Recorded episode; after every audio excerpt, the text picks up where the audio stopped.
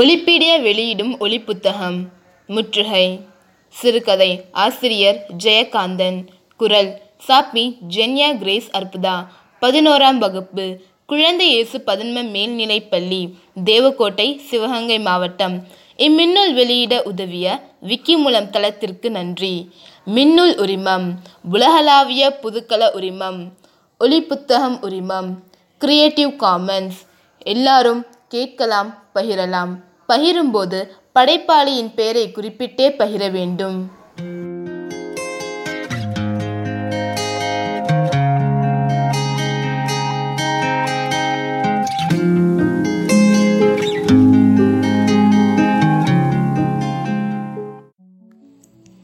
முற்றுகை.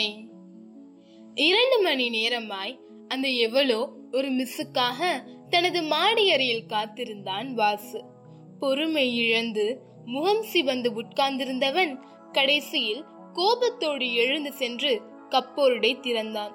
அதனுள் அழகிய வடிவங்களில் வடிக்கப்பட்ட கண்ணாடி மது கிண்ணங்களும் கால் பாகம் குறைவாயிருந்த ஸ்காட்ச் விஸ்கி பாட்டிலும் இருக்கின்ற கோலத்தை ஏதோ ஒரு கலைப்பொருளை காண்பது போல் ரசித்து பார்த்தான் அவன். அந்த மது குப்பியும் கிண்ணங்களும் மதுவின் விரோதிகளை கூட குடிக்க தூண்டும் அளவிற்கு மயக்கத்தக்க கலை அழகு பெற்றிருந்தன. அதிருஷ்டவசமாகவோ துரதிருஷ்டவசமாகவோ ஒழுக்கம் என்ற அளவுகோலினால் ஒதுக்கி தள்ளப்பட்டுள்ள விஷயங்கள் எல்லாம் உலகத்தில் மகத்தான சௌந்தரியங்களை மாறியிருக்கின்றன என்று முணுமுணுத்தவாறே தன்னுள் கிளந்தறிகின்ற உணர்ச்சிகளை தணிக்கவோ வளர்க்கவோ கொண்ட வெறியுடன் குப்பையில் இருந்ததை கிண்ணத்தில் வடித்து கலப்படமற்ற பிரசாதம் போல் ஒரே மடக்கில் விழுங்கி கிண்ணத்தை மீண்டும் நிரப்பிக்கொண்டு வரந்தாவுக்கு வந்தான் வாசு. அந்த வரந்தாவும் அவனது ஏர் கண்டிஷன் அறையும் முழுக்கவும் மேனாட்டு பாணியில் அலங்கரிக்கப்பட்டிருந்தன. அவனும் கூட சிந்தனையிலும் ரசனையிலும் விதேசிமயமாகத்தான் இருந்தான். நாணல் தட்டையை போன்ற பிளாஸ்டிக்கினால் உருவாக்கப்பட்ட தட்டிகள் தொங்க விடப்பட்டிருக்கும் அந்த வரந்தாவின் ஒரு மூலையில் இருந்த ரேடியோகிராமின் அருகே அவன் வந்தான்.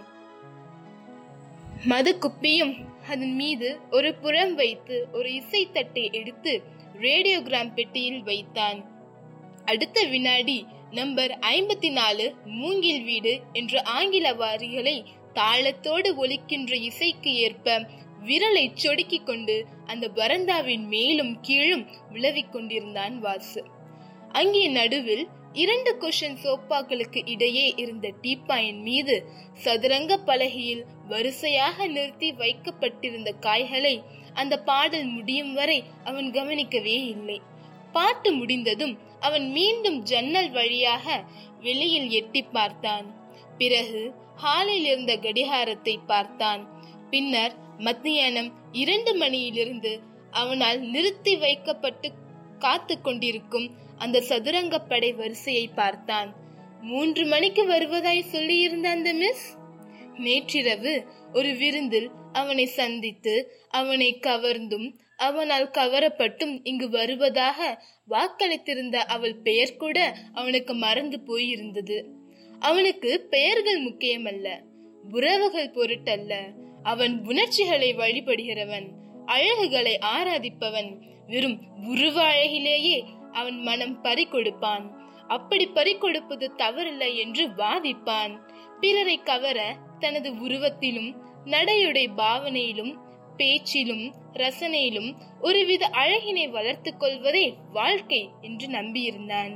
இந்த முப்பத்தைந்து வருட வாழ்க்கை அனுபவத்தில் அந்த நம்பிக்கை அவனுக்கு பயனளித்தே வந்திருக்கிறது.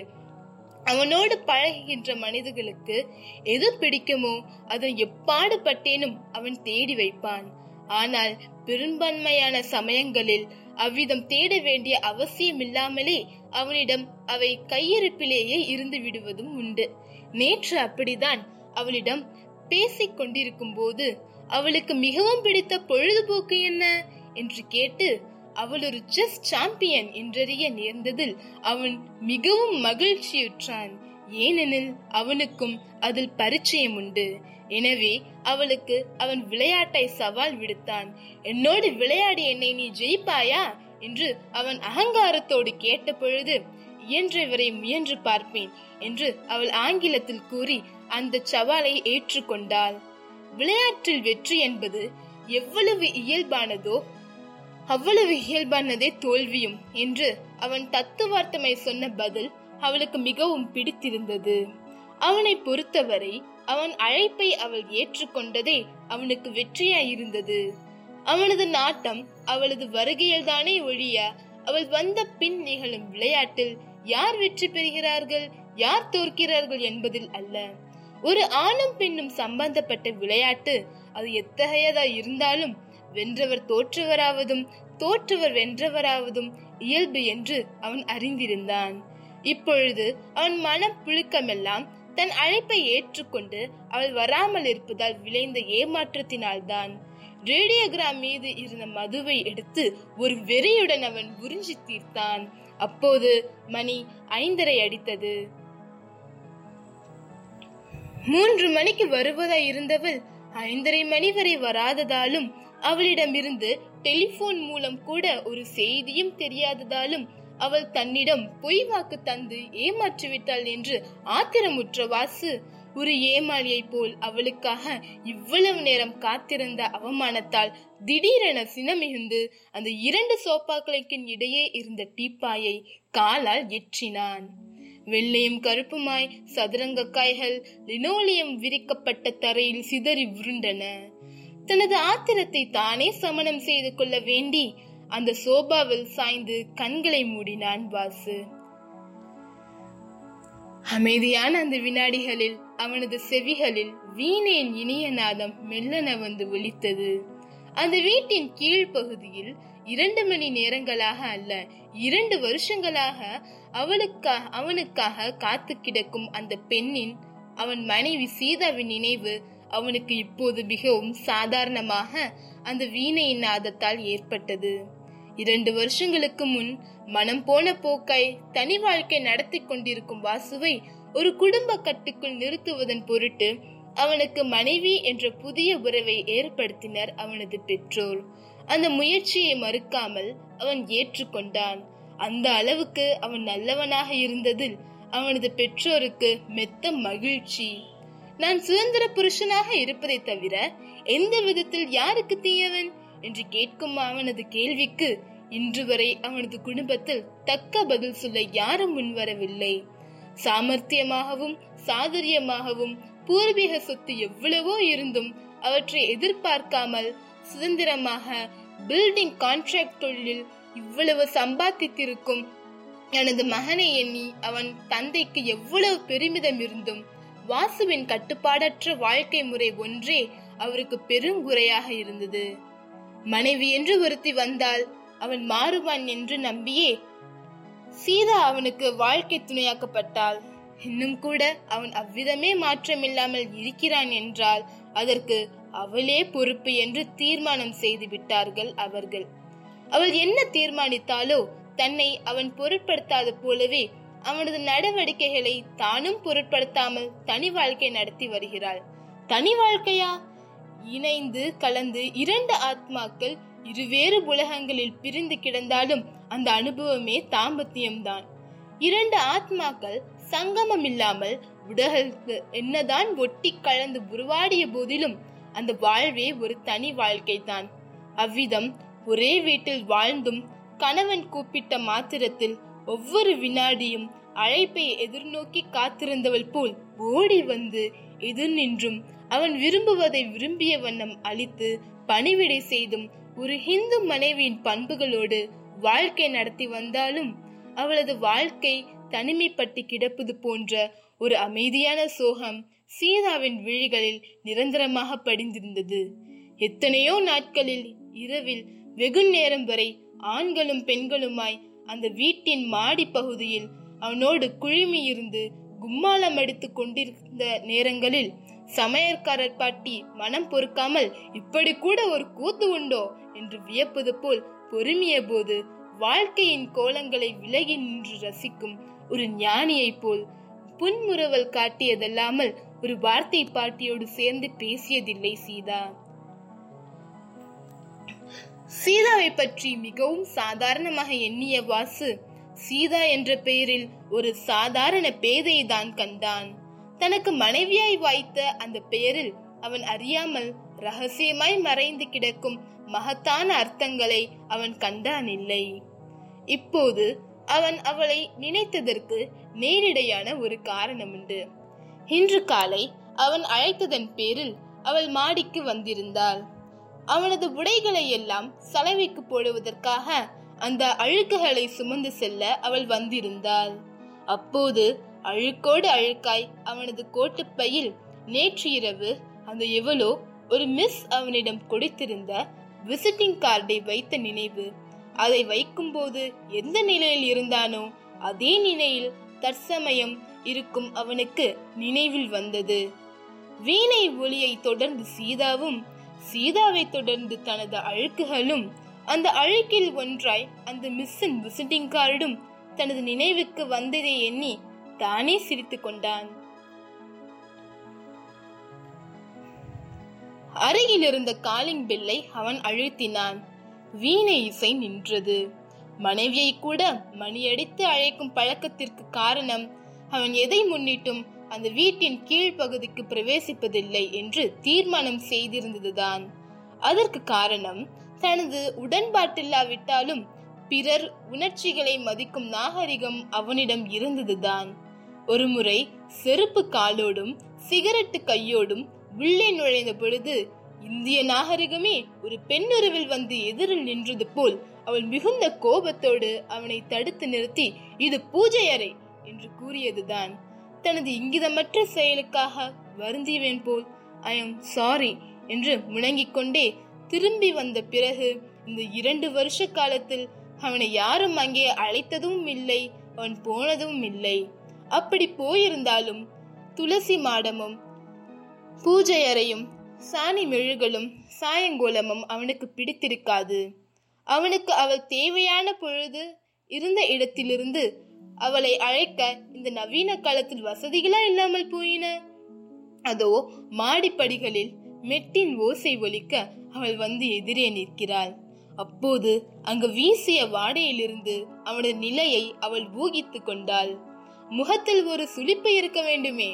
புன்னகையோடு எதிரே நிற்கும் மனைவியை சிவந்த விழி திறந்து பார்த்து புன்னகை புரிந்தான் வாசு. சலவைக்கு துணி போடலச்சே, பாக்கெட்டெல்லாம் பார்க்கணும்னு சொல்லி இருக்கேனா இல்லையா? ஆமாம் சொல்லி இருக்கேன். இன்னைக்கு பார்த்தியா? பார்த்தேன். இதுதான் இருந்தது, கேட்கும்போது தருவோம்னு பத்திரமா எடுத்து வைச்சேன் என்று அவனிடம் அவள் நீட்டிய அந்த விசிட்டிங் கார்டை ஒரு முறை பார்த்துவிட்டு அவளை நோக்கி தலை நிமிர்ந்து தேங்க்ஸ் என்று அவன் நன்றி தெரிவித்ததும் ஒரு புன்முறுவலால் அவனுக்கு பதிலளித்து விட்டு அவள் திரும்பினாள். சீதா என்ன நினைத்தோ அவளை அழைத்தான். அவள் நின்று திரும்பி அவனை பார்த்தாள். இங்கே வா என்று அவன் அவளை அருகே அழைத்தான். அவள் அருகே வந்ததும் நீதான் உங்க ஊர்ல பத்தாவது வரைக்கும் படிச்சிருக்கியே, எங்க இத படி என்று அவளிடம் அந்த விசிட்டிங் கார்டை கொடுத்தான். மிஸ் சுகுணா இங்கிலீஷ் லெக்சரர் என்று பெண்கள் கல்லூரி ஒன்றின் பெயரையும் சேர்த்து படித்த பின் அதிலிருந்த அவள் வீட்டு டெலிபோன் எண்ணையும் வாசித்து காட்டினாள் சீதா. அதை படித்த பின்னர் அவள் முகத்தில் ஏதேனும் சலனம் இருக்கிறதா என்று கூர்ந்து பார்த்தான் வாசு. வழக்கம் போன்ற புன்னகையோடு எந்த விதத்திலும் பாதிக்கப்படாத உணர்ச்சிகளோடு அவள் நின்றிருப்பதை பார்த்த வாசுவுக்கு இவளால் எப்படி விதம் இருக்க முடிகிறது என்ற எண்ணம் முதலாக எழுந்தது. அவன் அவள் கண்களுக்கு கூர்ந்து பார்த்தான். அதிலே ஆழ்ந்து துயிலும் சோகம். அவனுக்கு தெரிந்ததோ இல்லையோ இவளிடம் தனக்கு ஓர் ஆழ்ந்த லயிப்பு இல்லாமல் போனதன் காரணத்தை அவன் எண்ணி பார்த்தான். அதை தொடர்ந்து தன்னிடம் இவளுக்கு ஏதேனும் லயிப்பு இருக்கிறதா என்று சிந்தித்து பார்த்தான். லயிப்பு இருந்தாலும் இல்லாவிட்டாலும் சட்டபூர்வமாய் இவள் என் மனைவி என்ற மூணாம் பட்சமான ஆனால் மிகவும் முரட்டுத்தனமான ஒரு பிடிப்பை பற்றி ஆராய்ந்து பார்த்தான். வெகு நேரமாய் ஒரு துணையை நாடி காத்திருந்து வெறுப்பு தட்டிய அவனுக்கு ஏதோ ஒரு துணை தேவைப்பட்டது. எனவே அவளை அங்கே உட்கார சொல்லி பணிந்தான். அவள் அவன் எதிரே இருந்த மற்றொரு சோபாவில் அமர்ந்தாள். கீழே இறைந்து கிடந்த சதுரங்க காய்களில் ஒன்று அவள் பாதத்தில் தட்டுப்பட்டது. அதை அவள் கையில் எடுத்து குனிந்த தலையோடு பார்த்து கொண்டிருந்தாள். அது என்ன, சொல்லு பார்ப்போம் என்று ஒரு குழந்தையை கேட்பது போல் அவன் கேட்டான்.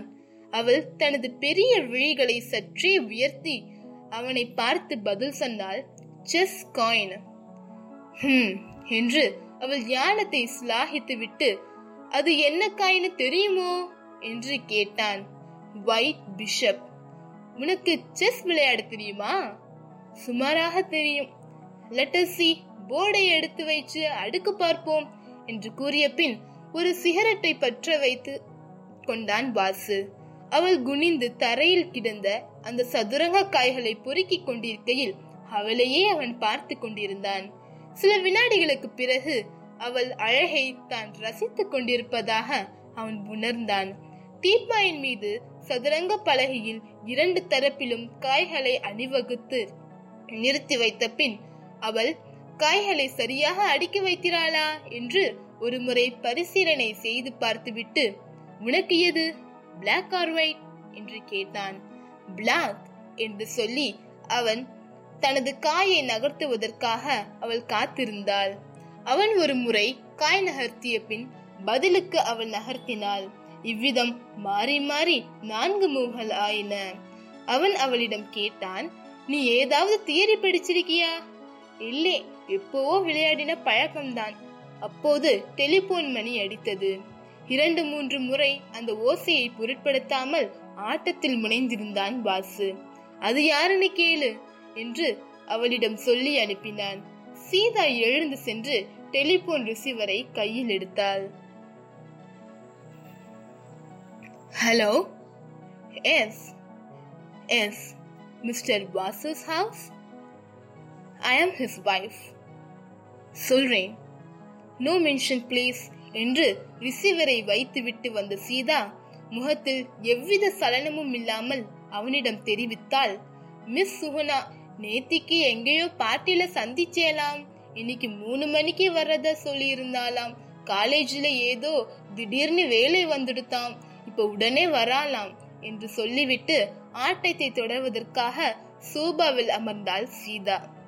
அவள் தன் காயை நகர்த்திய பிறகும் கூட அவளையே அவன் வெறித்து பார்த்தவாறே உட்கார்ந்திருந்தான். உங்க மூவ்தான் என்று அவள் அவனுக்கு நினைவூட்டினாள்.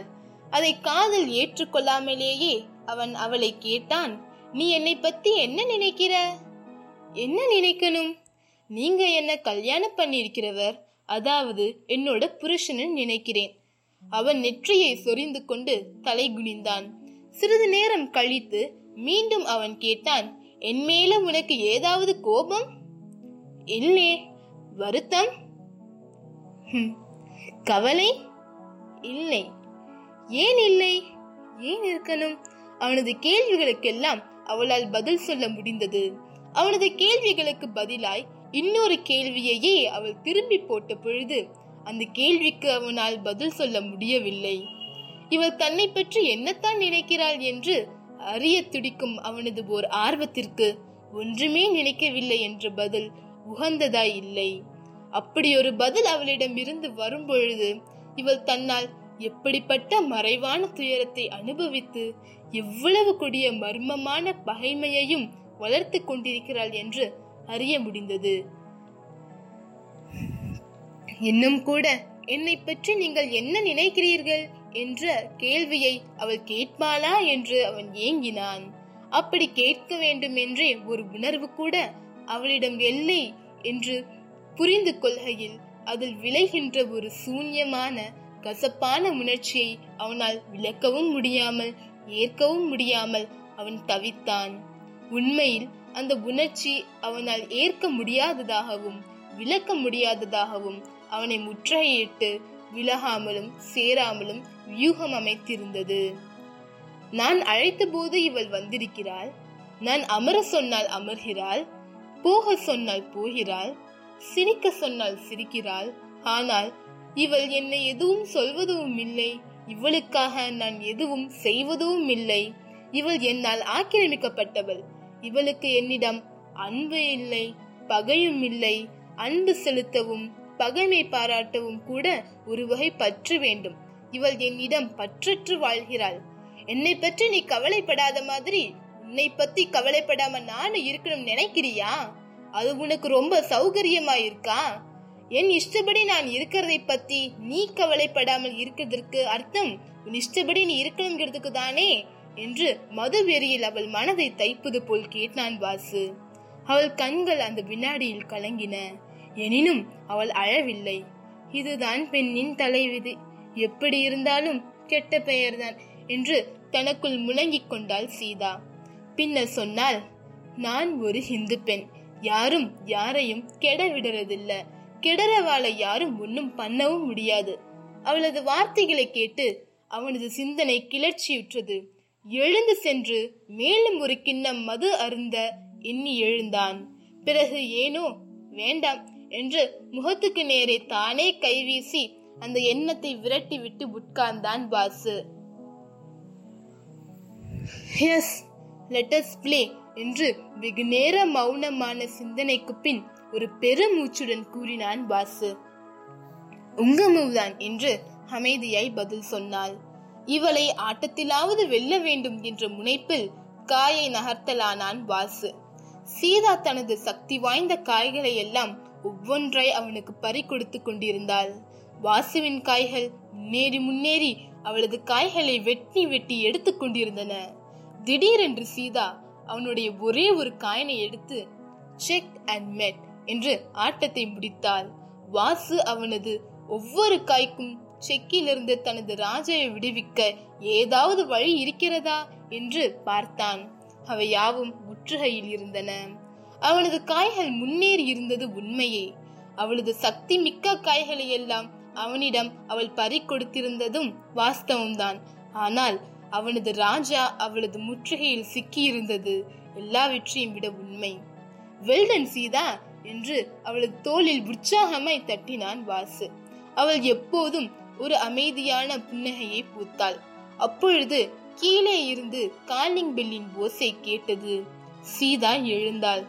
சீதா, அவளாத்தான் இருக்கும், நான் இல்லைன்னு சொல்லிடு என்று வாசு பயந்து கொண்டு பொய் கூறியதும் அவள் ஒரு கசந்த புன்னகையோடு மாடிப்படி இறங்க போனாள்.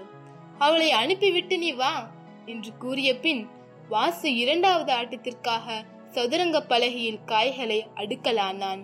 சற்று நேரம் கழித்து மாடிப்படிகளில் ஒலித்த மெட்டின் நாதம் கேட்டு அவன் உடல் சிலிர்த்தது. அவள் அவன் எதிரில் வந்து நிற்கையில் வாசுவின் விழிகளில் இதுவரை அவள் சந்திக்காத ஒரு புதிய உணர்ச்சி மின்னியது. ஆனால் அவளது விழிகளில் நிரந்தரமாக படிந்திருந்த அந்த சோகம் மட்டும் மாறவே இல்லை. அவன் அவளை விளையா விளையாட சொன்னால் அவள் விளையாடினாள். நன்றி.